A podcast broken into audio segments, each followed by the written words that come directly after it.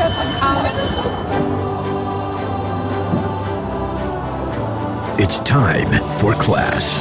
Civics just doesn't begin and end on Election Day. This is Sunday Civics, the home for the civically engaged, with political strategist L. Joy Williams on Sirius XM's Urban View. Welcome to Sunday Civics, the home for the civically engaged. I am your host, your civics teacher and neighborhood political strategist, L. Joy Williams, and I'm so glad you made it to class this morning. We are in a season of change. The weather is getting better, thank God. And with this change, Sunday Civics has been bringing lessons to help us all better understand what's happening around us and also to think big and think boldly about everything. Because as we said in the past episode, we don't have to live like this. We can reimagine how our governance structure is, how our daily lives are governed. And I have a great guest to bring to the front of the class who's living and organizing boldly. But before we bring him to the front of the class, have you been following the news and seeing what's happening in Florida? First of all, if you have family, friends, cousins in them, or even your kids, I don't care if they teenage kids, college kids, or grown kids, and they went down there, up there, or lived there, and they out in the streets acting a fool, call them and tell them to carry their asses home or get in the damn house. You know, I get that we're all tired of being in the house, of socially distanced and the mask and everything. And we all want to travel and do hood rat things with our friends and have some fun. But that does not mean we go somewhere and start trashing places, skipping out on bills and fighting in the streets. Who raised y'all? Also, it's still a damn poo nanny outside. And it can't be that everybody that's out there is actually vaccinated. So people's personal outrageous behavior aside that we're seeing in the news, it also does not excuse the trifling ass Florida governor who, against all guidance, has basically rolled out the red carpet for COVID to continue to spread. So my guest and I are certainly going to have words for him, but I just wanted to take a few moments to, you know, talk about people that are out in these streets acting crazy. And so don't come for me in the comments and talk about respectability politics and stuff like that. That's not what I'm talking about. There is, if you know folks that's out there acting crazy, and also if you know your family and friends that are still hesitant about taking the vaccine, you know, let's talk to them. Let's have conversations with them. If you've taken the vaccine, sharing your results, sharing that, yeah, I had a little bit of a sore arm. I didn't feel great the next day. That was actually my experience. The first shot, I had a sore arm and I was fine. The second shot, you know, I had a little bit of side effects, meaning that I was tired, really tired the next day. My arm was really sore, but I would take that any day over being in the hospital, being on a ventilator, or obviously dying. So I'm using my platform to talk to people very honestly about what I've experienced, that yes, there are some side effects and things like that, but they no way compare to what the alternative can be. And even though I am, after the 14 days, will be considered vaccinated, I'm still going to follow guidance. I'm still not going to be out in these streets, you know, raising all kinds of craziness and not being masked, not doing distance, because I know that not everybody has been vaccinated, that there are still people contracting COVID. And, you know, different people have different reactions to this. So we should also be mindful of that. Now, let's get to our guest. Since we are thinking boldly, we are bringing someone who not only thinks boldly, but is bold. He's the award-winning trial attorney, Sean Shaw, who lives in Tampa, Florida. And he's previously served as the state representative for District 61, which covers Tampa. He made history in 2018 as the Florida Democratic Party's first African-American nominee for attorney general. Sean's progressive platform sought to expand rights for consumers, hold fraudsters, corrupt politicians, and special interests accountable. He's an attorney in private practice where he fought for victims of the BP oil spill. Remember that? Ensuring families and businesses whose only fault was them living in a particular area, making sure that they got what they were owed. A couple of years ago, 2019, he founded People Over Profits, which is a nonprofit organization organization dedicated to standing against corporate influence and fighting for the rights of everyday people. I'm going to welcome to the show for the very first time, Sean Shaw. Good morning, and thank you so very much for joining us this Sunday morning and making yourself available and not being out, you know, on the water somewhere right now. I'm happy to be here. Thank you for having me. So, you know, it was quite an introduction, and we're going to talk about a lot this morning. We're going to talk about Georgia. We're going to talk about your state, Florida, again. But we want to start where we always start with new guests, because we believe in the power of storytelling by you sharing the story of your first civic action. Right. My first civic action really wasn't too exciting, I don't think. It was me waving signs for a candidate in Tallahassee, Florida. I guess what's interesting is it was for a Republican that was running for state attorney way back in the day. And it was someone who I thought would have been better than the longtime Democrat that was the state attorney. And so it was me kind of waving signs and being involved in that campaign. That was really my first action. But, you know, I'll go a step further. My involvement in politics, you know, predated that because, you know, my father was the first African-American Chief Justice in the history of the state of Florida. And so I was certainly aware and involved with his statewide races and campaigning to keep his seat. So that's my first awareness maybe, but the action was waving those signs. Well, you know, sign waving is definitely civic action and getting involved in a campaign.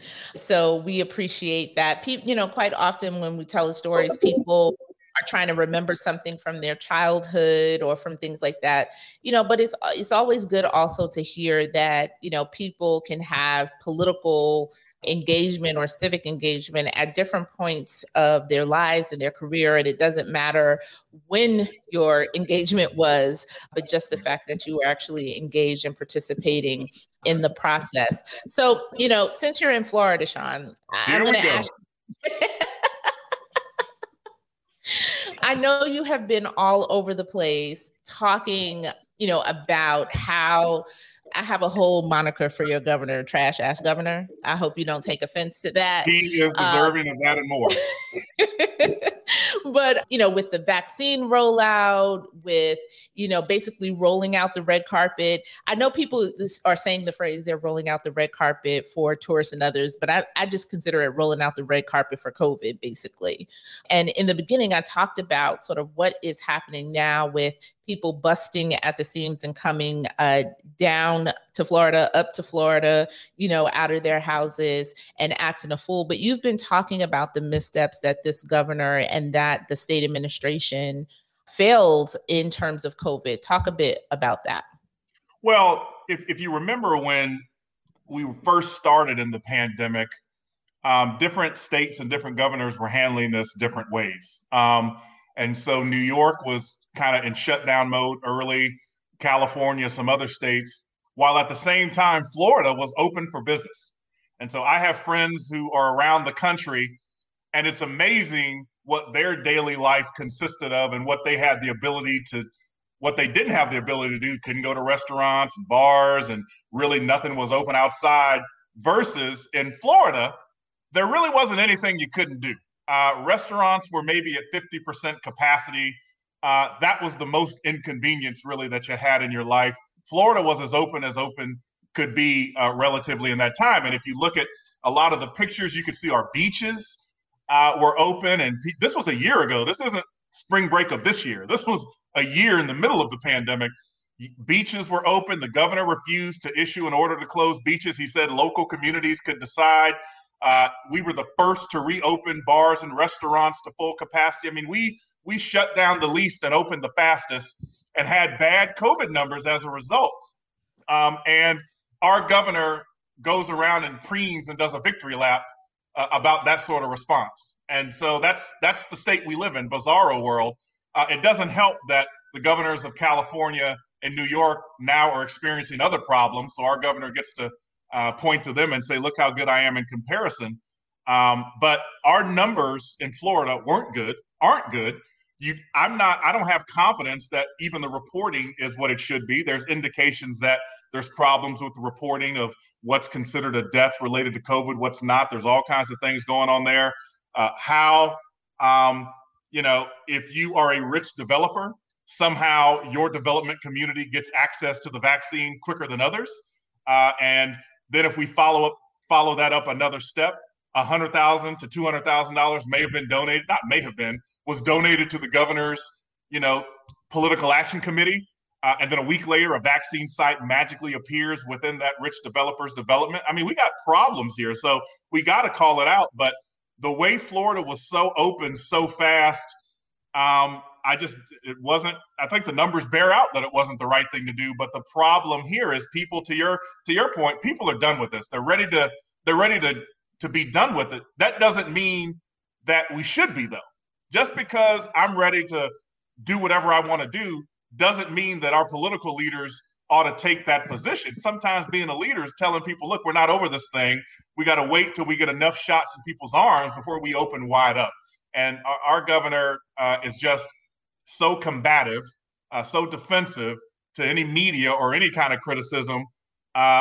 It's just he is the Trumpiest governor in America. I mean, Donald Trump lives in Florida, and so you can imagine how he acts.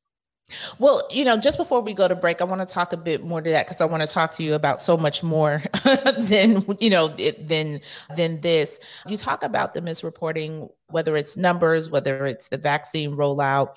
And I know here in New York, we've been highlighting, despite what is being reported as our governor, quote, handling the pandemic, you know, wonderfully, there have been disparities in terms of testing. We're in the testing phase as it pertains to communities of color that were hit the hardest, particularly here in Brooklyn, where I live and organize and work. And now the same thing with vaccine, although they've gotten a bit better because we were calling out the disparity that existed. Was there any benefit in them saying, well, we didn't completely shut down? Do you have greater economic success? Or, you know, do you have less people dying? Do you have, like, do the numbers even support these claims as to the reason why they kept so open? I got to be with you when you're right. And so I believe some of the economic indicators do suggest that it was good to reopen the state and reopen the economy as quick as we did. But the health numbers do not bear that out. We were one of the leaders in terms of reported deaths and reported infections at one point because we were so wide open. And so that, I think the health numbers would tell you that we shouldn't have done that. The economic numbers tell you we should have. You tell me which one you think is more important. Exactly. And so when you're making a decision between, do you want, this bar is going to close if I don't reopen the state in a week. 1,000 people a day are going to die if I allow this bar to open. I know which one I think is more important, and I also know which one our governor thinks is more important because he reopened the state so quickly. And I think that's the, you know, in a few weeks, I'm not even going to say a few months, in a few weeks, you'll begin to see this conversation on who made the right decision. Here in New York, people are already starting to, I know the media is starting to write about that. Did we shut down too much? You know, did we, you know, do all that we could? And hindsight is always 20/20, right? You have more information now than you did in the time where you were seeing, you know, people die in their homes and not be able to get to their body for a couple of days, and, you know, trucks lined up and things of that nature, right? And so in the middle of that crisis, you know, you have to believe that people made the best decision as possible if your priority was preserving lives. Did you all have a mask mandate in New York? We did have a mask mandate. Right. Guess what? And I know you did not. We didn't even have a mask mandate. You didn't even have to, like, the mask wearing in Florida was if a business said you need to wear a mask to come in, that was the most that happened. We did not have a statewide mask mandate. And I think that is a great representation of how trash we are and how we handle this. You wouldn't even mandate wearing a mask. Again, priority in terms of profits over people, right, which I know that we're going to talk about when we come on the other side of the break. You see, you like that there? I like that. So we're going to take a quick break, and then when we'll come back, we'll continue our conversation with Sean Shaw. We'll be right back. Who is the Tisha? I go let you know. Welcome back to Sunday Civics. I'm L. Joy Williams, your civics teacher, and with me is Sean Shaw. And in this conversation, he founded an organization, People Over Profits, a couple of years ago. It's a nonprofit organization dedicated to standing against corporate influence and fighting for the rights of everyday people. Sean, thank you so very much again for joining us. Now, you created the organization, but a couple of years before that, or I think a year before that, you also ran for Attorney General in Florida. And not only did you make history, but you had a pretty progressive platform. I want you, as I try to, for our audience, define progressive, because as you know, it's used in very different terms depending on who it is that is saying that, and particularly as it pertains to Black folks, right, who have been progressive before a moniker of progressivism. Oh, wow. I didn't know we was going to get this deep. I hear you. Oh, we're going to get deep. I hear you. I love it. I love it. So I want you to talk about from your perspective in Florida, what does progressive mean to Black folks in Florida? And then in leaning towards not only your race, but then in creating the organization, what, in your view, is the fight now? I mean, that's a really good question.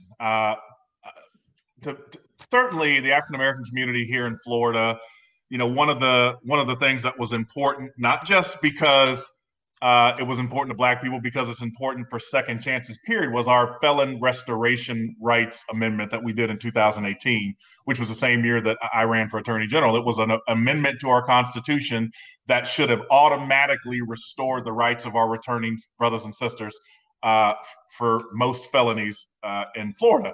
The legislature messed up the implementation of it, but that passed by 60+% of the vote here in Florida.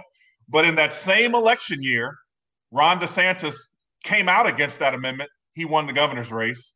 The person I ran against for attorney general came out against that amendment. She beat me.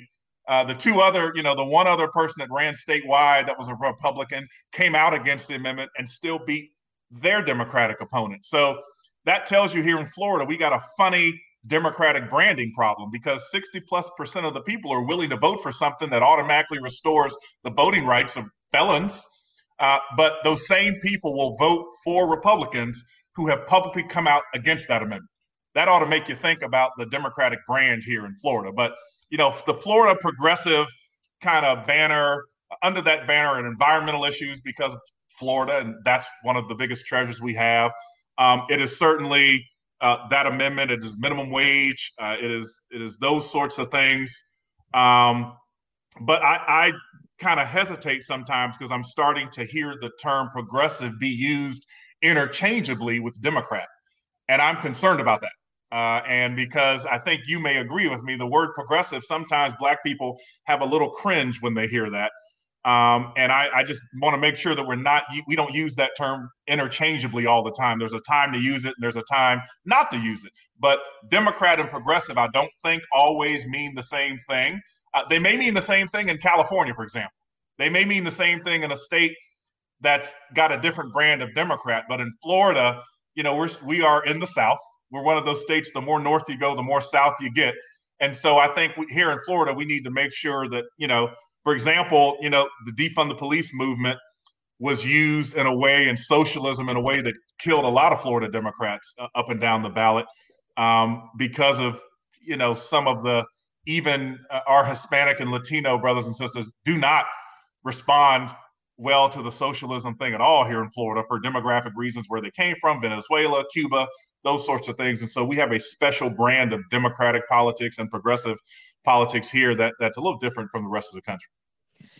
I want to stay there for a minute in terms of, and just to be clear, I want to talk about Black folks. Right. Mm-hmm. So talking about Black folks in Florida, and when we're talking about Florida and progressive politics or Democratic politics, and you're right, not interchangeable, putting into that context that Florida is different. Right. And I would imagine, similar to here in New York, people always think of New York as just New York City, but we're an entire state mm-hmm. that has people on different spectrum, particularly Black folks. You have some who lean conservative and some who would be ultra, progressive in the larger sense of the word.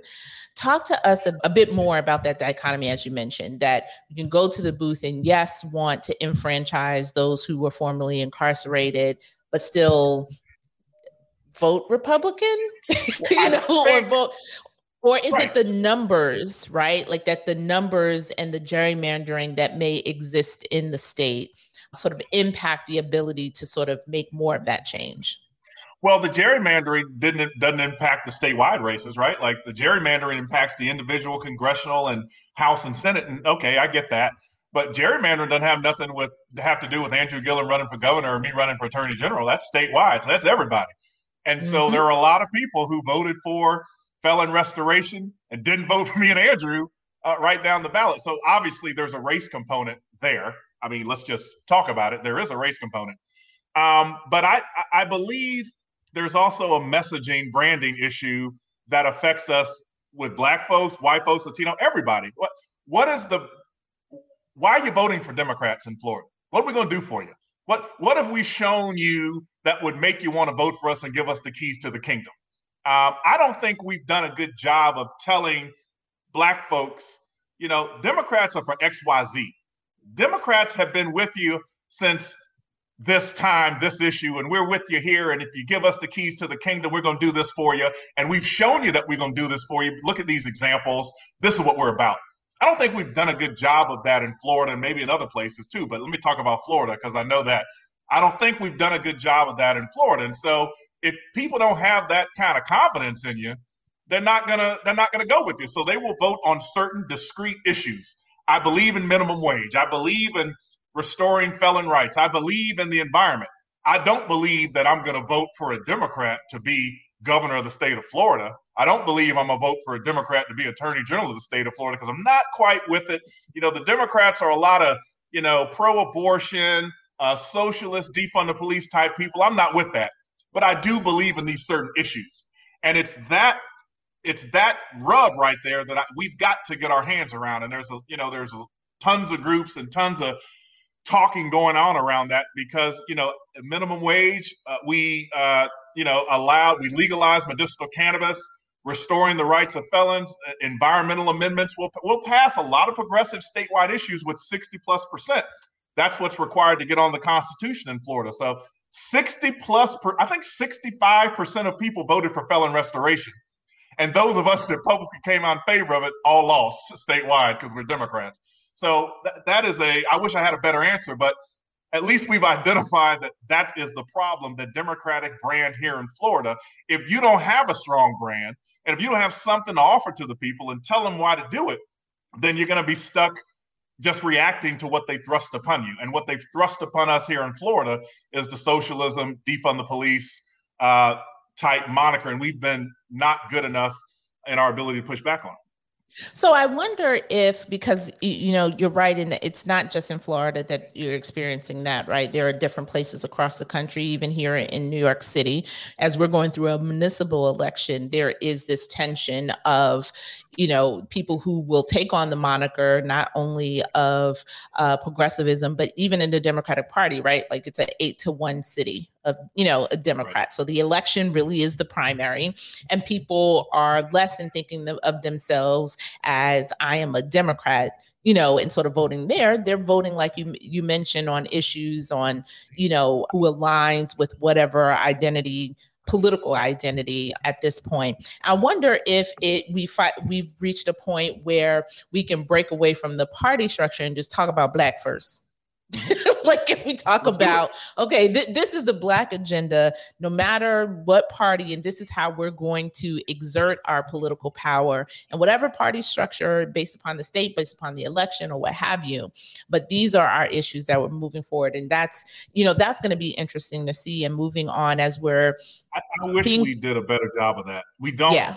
Black folks, we do not do a good job of that at all. I'll tell you. We let them come into churches. I'm talking about Democrats and Republicans now. I'm just talking, right. We're talking about Black folks.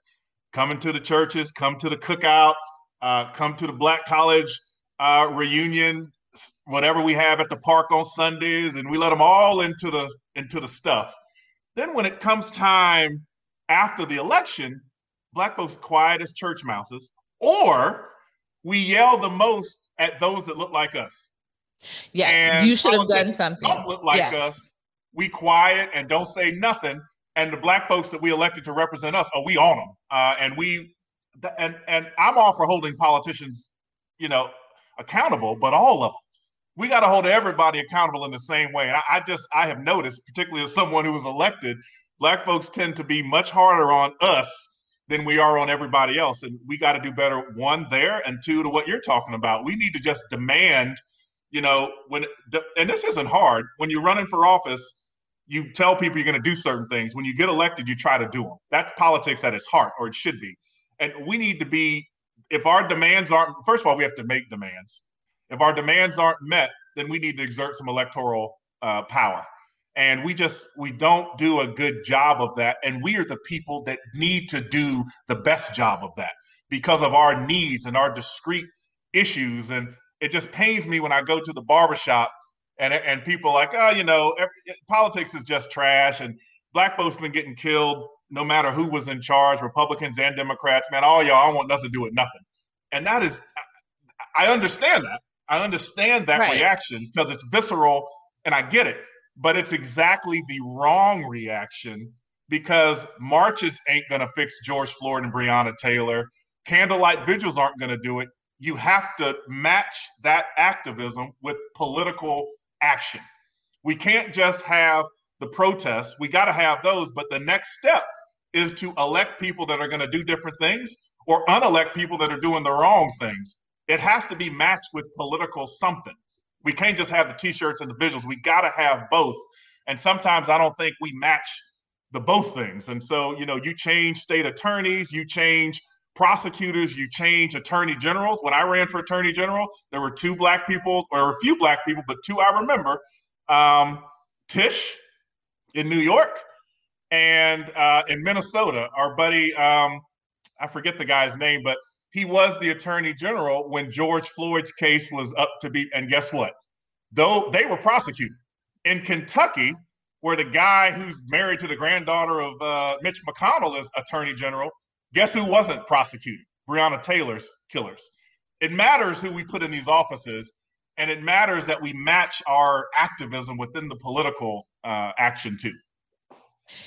Connected to that, and you're right, there is this conversation at the one hand, those of us who are active and politically engaged sometimes have that, a lot of time have that frustration where people, are responding to your attempts to engage, to exert power as, oh, I don't want nothing to do with it. Everybody's all the same. And internally you're like, it's not the same. I know. It's just like, or I'm coming to you saying, this is what we need to do next, right? Like I'm telling you. And so just even, just this past week in terms of what happened in Georgia, I was telling a friend of mine, I was like, I actually haven't tweeted about it, haven't talked about it because I remember during the presidential election, and I said, watch what's going to happen is in the States, the white lash always happens. Like America can't help but repeat its racist past and bigoted past, right?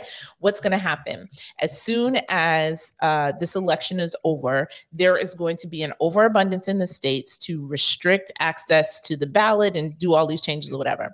And so my first reaction when I see what happens in Georgia was like, well, that's America being America. Like, this is what happens when we are not, engaged on a local level, when we're not doing this, whatever. And so I understand people's frustration that they seem that they, are moving forward. And then here comes the white lash to sort of strip everything away. But it's also more of an example as to the reason why we have to be ever vigilant. I told, the same friend, I was like, look, governance requires your hands to be on 10 and 2 at all times, because as soon as you take your hands off the wheel, somebody else takes control. So if you're not voting, guess who is? The people you saw on TV up in the Capitol on January 6th. If you are not in regular communication and telling your elected officials or participating in the things to say what you need and what you want, guess who they're listening to? If you are not providing the backup to the elected officials that you sent there, you can't send somebody there by themselves. If you're in a battle, you can't just send the general on the battlefield by themselves and expect them to win the war. You know, you have to provide the troops the backup in order for them to do the work that they need to do. And quite often, and this is not just Black folks that do this, right? It's, you know, it's in general, is that we send people off by themselves and sort of not continue the participation and engagement. And that's how these folks that don't have more power, don't have more people, don't have more people. They just have more power because, you know, they're in that position and people are not paying attention and engaged. And, you know, that's what we have to do. It's just Republicans are just better at voting than us. That's why they have the power they do. It's not, you're right. It ain't because of demographics. It ain't because of numbers. We, in every category, there's more Democrats than Republicans, but they just vote better than us. Yeah. So when we come back, I want to talk more about People Over Profits. My team is yelling at me to take this break. When we come back, I want to talk about more of what you're doing there and what else we can do in expanding enfranchisement and gaining more political power. We'll be right back. How can it be that you love the most unlovable part of me? Welcome back. We're with Sean Shaw, the founder of People Over Profits. And in People Over Profits, Sean, you said the mission is to put people first. The organization has done a number of ballot initiatives, I think, in terms of Amendment 3, open primaries for state offices. Tell me what else the organization is working on. Well, I want to be clear for Black people yell at me. We worked against that, right? Because you ain't gonna have my comments jumping but we worked against that because it was a jungle primary system that they wanted to do here in Florida. And I thought that was awful for Black folks and for progressives. And so we were kind of the organizing entity against it, and we beat it. And so it was defeated here in Florida.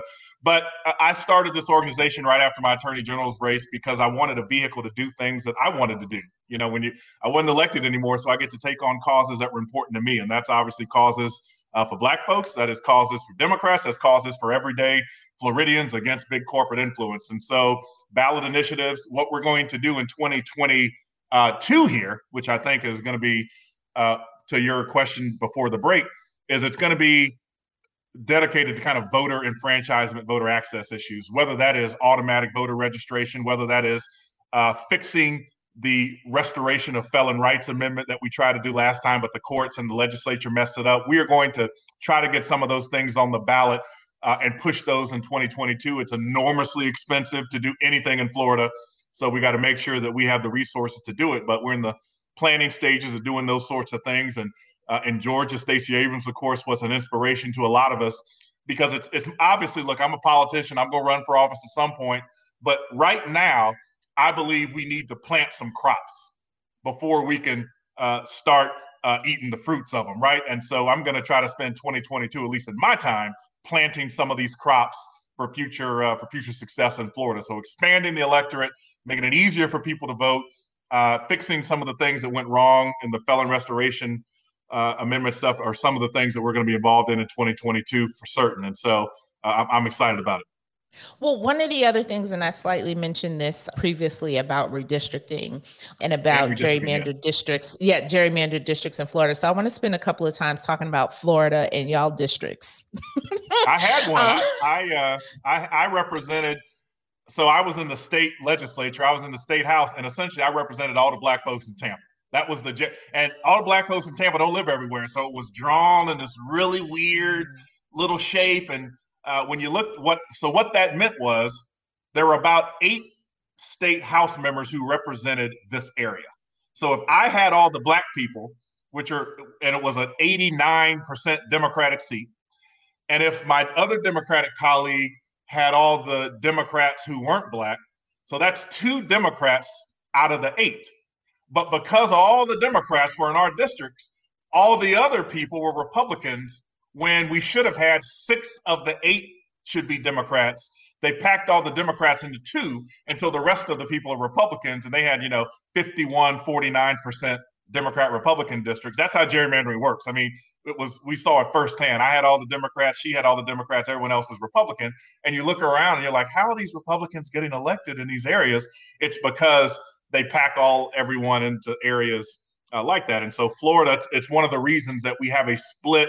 We have about a 50-50 registration Democrat-Republican, but our legislature is extremely Republican. Senate, House, we have one cabinet, statewide elected official. Everyone else is a Republican. So we're much more Republican in terms of elected office than we are in terms of electorate, but welcome to Florida. Yeah. Well, now during the redistricting process, although it's delayed, our Republicans are in charge in the legislature. And the courts. And the courts. They've been in charge long enough now that the courts are pretty well packed with their folks. And so last time we had redistricting, the Supreme Court of Florida at the time was at least somewhat fair and struck down a lot of the maps that the Republicans tried to push. And so we were successful in somewhat mitigating the worst. There's now the prevailing thought that we don't have the same Supreme Court. And so when those nasty maps come, that we're not going to be in a position to fight legally as we were last time. Mm. Woo. Okay. See, you asked. You want all the This is Florida. So Florida again after afterwards will be in the same thing. So moving from redistricting back to what you're talking about, the voting rights piece, we saw what happened in Georgia in this very swift white lash of changing voting in Georgia that most believe will significantly impact communities of color. But I try to remind people, have y'all met Stacey Abrams? So yes, it was designed to do one thing, but have you met Insay? She's listen, so inspirational. She took, first of all, she's been doing this for 10 years. She's been working and toiling for a long time. And we need to understand that and give her credit, not only for what the Warnock and Ossoff election looked like at the end, but the 10 years before that. But to take, the governor's race was taken from her, and for her to kind of react as she did and do the things she did and be where she is, it is inspirational to us. And perhaps one day Florida will be there, but we're working on it. Well, between Stacey, Insay as well, and as you say, Reverend Warnock, in saying that, okay, we know these, laws were designed and particularly targeted communities of color to beat back this coalition of voters that we're building, but they are building, right? And so, yes, this is a setback. Yes, people are going to challenge it in the courts. Yes, we are pushing for Congress to actually pass the John Lewis Voting Rights Act that would make some of those issues challengeable. But at the same time, it is setting this movement up to push further. I think that there's going to be a reaction, maybe a backlash to that, because the scene of that sister getting arrested, knocking on the governor's door, mm-hmm. I could imagine that playing in a video with some slow music behind it and a really nice ad and getting black folks mad as hell. Because when I saw that video, I was furious. It bubbled up some things in me that I didn't know were there. I had a visceral reaction to it. And I can imagine in 2 years, us showing that video and people getting so mad at it that, to your point, that we rise up and do even more than what they're trying to restrict us from doing. I could see that. And the messaging of, preventing people, seniors from getting water and a chain, all of that messaging is just a setup. And the reason why I say that is because, yes, we have a visceral, angry reaction. And the normal thing would be, excusable is like, okay, I give up, they're just going to continue to disenfranchise. Instead, I think to use this more as a moment to say, see what happens when we build power. This is what just elected a black man to the U.S. Senate. Look what they're doing. Look what they're doing because you elected that black man to the U.S. Senate. I'm telling you, I have a feeling that it's going to have the opposite reaction that they think. I agree with you. Yeah. And so I think for us to continue to use that as the moment to say, when we build power, there is this white lash, we can push further, right? Like it's an opportunity for us to continue to put forward, which is why I have a little bit of hope for Florida. In my heart, I have just I'm not going to deflate you this Sunday morning. Listen, it's Sunday. It is Sunday. And so we need to be hopeful. We need to have faith. We need to make sure that we rise early and do well. And listen, I'm with you. I wouldn't still be doing this work and toiling and doing these things if I didn't believe that in my heart too. In political years, I'm very old. Maybe not in real years. I'm not as old as I am politically, but a lot of us been doing this work in Florida. It's hard being a Florida Democrat. But I believe at some point we're going to get there. I just, like I said, I'm working on some of these planting the crop type ideas. And that is, these voter enfranchisement messaging, because I think a lot of this, as I've talked about in the other segments, I think we don't have a good message as a Florida Democrat. I couldn't tell you right now what it means to be a Florida Democrat. I can tell you maybe what it means to be a Democrat, but a Florida Democrat, we need to get our hands around that. What voter is willing to, when are they willing to embrace us? And so I think we've got to do some messaging work, some voter enfranchisement work, and that's kind of what I'm going to try to work on these days. And it's hard, and sometimes it's not sexy, but those are the things that in 10 years result in Senator Warnock. It's those types of efforts, and we need to do those, and we're going to work on it. So we have a few more minutes, and I want to talk a bit more about your expansive resume, because you're also an attorney, i.e. running for attorney general, and sort of representing people and communities, fighting back on greater corporate greed, among other things. I remember the BP oil spill, right? And I remember covering and talking about it. This is in the early days of my podcasting career. And I remember covering it extensively, and the failures, from the company, the failures from government and others. Talk to us a bit about this struggle. Quite often right now, when we're talking about the fight against corporations, it's about like their dark money and politics. But there's also the fight that you have in communities, right? Whether it's fighting against them for taking over property, fighting against them for environmental disasters or pushing for it. There's also that fight against corporations that doesn't get a lot of big headlines until a big disaster happens. I love the show. You're exactly correct. It's my belief that it doesn't resonate with the average person, this dark money, big corporate influence deal. It resonates with us because we're political nerds and we know how much money and power they exert through the lobbying process and those sorts of things. But the average person, I don't think it doesn't resonate them. What does resonate with them is that there's oil on my property in Panama City, or my insurance rates are quadruple what they are in another state, or things like that, or, there's been pollution, and so I can't do, I own a tourist business, and because there's been so much pollution, I'm losing my business. Well, nobody will come. Those sorts of the corporate mistakes and the corporate malfeasance that results in individuals having issues are where I think the ability to have power and to push back on corporations exists.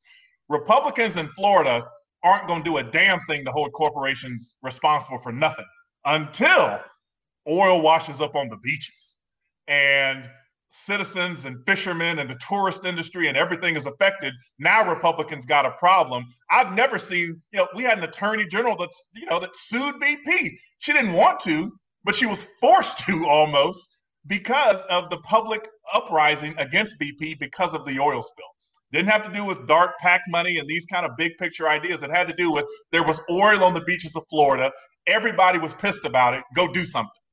And those are we got to take those opportunities when we can and use them to not only make sure that people understand that the BP oil spill is a direct result of the lack of regulatory authority being adequately put over big corporations, one.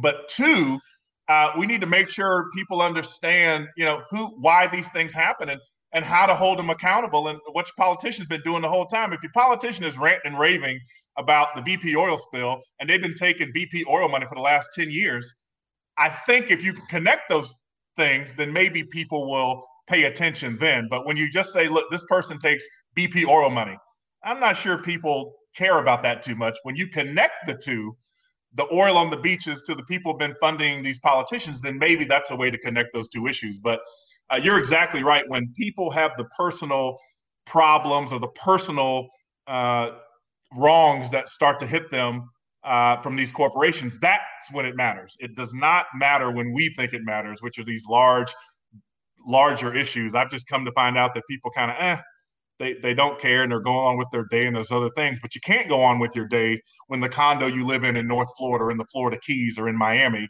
has oil around it, and you can't Airbnb and rent your place out, or you can't, you're a fisherman, you can't go out and fish, or you've been trying to get money from BP and they won't give it to you unless you give them a stack of receipts, and you're a one-man fishing boat and you don't have it. What are you supposed to do? That's when even Republicans were up in arms, and, you know, there's something there. You know, there's a couple of things I want to talk about in there. So one, as you mentioned, making a connection, and this goes back to our early conversation, the national conversation of what progressive is includes getting big money out of politics, right? And as you mentioned, to individuals, they're like, esoterically, yes, you know, but what, like how it impacts, right? Like all the politicians take money from corporations. So like, what does it, you know, like, what does it matter? But well, when but you go so forward, do state parties. Right. And so listen, when you get big money out of politics, come to me and I'll stop taking big money. But until then, I got to take it because the Republican I'm running against is taking it. Like you can't, I don't like the unilateral disarmament of our and the folks. Pledge and the, you know, and the thing. Like, and I think what people make the connection. And I ran a race recently for a congressional member where, you know, I tell people like, you should make a declarative statement based upon your district, who you don't take money from, right? Like, you know, from there, but also to prove to your constituents and to your district, just because I got money from this institution, that didn't stop me from making sure there were still regulatory, you know, issues. It didn't stop me from, you know, representing you versus representing them, right? Like there's this balance that you have to play rather than this straight, you know, money across doesn't the board. Mean that they influence me. And so if I don't take this money, then I'm not taking this money because they don't want it to influence in me. All this other money I'm taking, I'm kind of admitting that it might, no, I'm not. There's some money you don't take. I don't take private prison money because that's just, and there's certain other money you don't take. But in my opinion, I am very much where you are. Listen, money does not affect how I vote. Look at my voting record, but I got to run a race. And the state party got to hire people in the communities, and they got to hire people to register voters. And, you know, it's a conflict, how we're going to fund these things. But getting big money out of politics is something I truly believe in, but we're not there yet. And until we get there. And how do you do the balance? And how do you set the standard with your constituents and others? Because your constituents in your district may say, well, this industry is a bad actor in our community. Right. That's a difference in saying I'm not taking money from this bad actor in our community, you know, who we know consistently and historically has been bad. We know what taking their money indicates and things like that versus a wholesale, you know, across the board. The other piece I wanted to mention is you talk about corporate or special interests and sort of how it impacts people where they live, like, you know, that fisherman and this particular company. Right, this particular corporate interest, you know, spilling oil in where I work, affecting my business, affecting my home, affecting, you know, an industry. And that can feel like a big thing to fight against you as an individual. What actions would you, because, you know, this is class, right? So what actions would you suggest, whether they are small fishermen in Florida, whether, because this is a national show, right? Whether they're in Georgia, whether, you know, they're in Mississippi, and there is this corporate entity that is a bad actor in my community that is causing these problems, that is causing, what do you suggest they do? Well, there's nothing politicians are more sensitive to than people yelling at them saying, I'm going to see you next election cycle. So, for example, you use the fishermen as an example. If you organize around issues rather than partisan stuff, it is an effective way to get the attention, no matter who it is. So if all the fishermen or the leaders of the fishermen go to a congressman's office and they say, look, this corporation is polluting the water. I can't get oysters. I can't get grouper. I can't catch fish. I can't do anything in these waters. We're mad about it. Fix it. I guarantee you, you're going to get a response. Now, if you do that in a partisan way, you might be less apt to get a response. But if all the fishermen get together and say, as an industry, we got a problem here and we want you to fix it, congressperson, state house person, state senate person, mayor, senator, whatever, that is effective. It is effective for when your politicians know that an issue is causing some angst in their district. I was a state house person, and there were things that I thought were controversial, but if I didn't get a lot of calls about it, or if I didn't get a bunch of emails, or if I didn't have preachers from my district calling me about it, then I realized, well, this isn't a big deal in my district. But then there were issues that I did not think were a big deal, and I would be getting lit up on social media and on text message and on phone calls, and I realized, well, this is something I really need to pay attention to because it matters back home. You got to light them up. You got to let them know how important it is, and you go to them as an industry and say, you know, we got a problem here. I guarantee you will get some attention. Once it bubbles up in that way, it gets attention. And I know it sounds corny and hokey, but it's absolutely true. Politicians are about getting reelected for the most part. And so, you know, going to them as a group on an issue is something that they're going to take very seriously. Well, Sean, thank you so much for joining us. I'm glad that you love the show. I'm going to clip that, you saying. Yes, yes. You are. I will sign whatever waiver you want. Yes, ma'am. Thank you so much for spending time with us. And you are welcome to come back anytime and discuss more. And I promise it won't be just because Florida is messing up again. Listen, I've already come to terms with Florida and what we are. So I know when I come on these shows and people say, let's talk about Florida, I know what that means. So I'm happy to do it. But to your point, we're going to get better. We're working at it, and we're going one step at a time. All right. Well, thank you so much. And I hope you have a wonderful Sunday. Thank you. You too. We'll be back next Sunday with more Sunday Civics. Thanks for listening.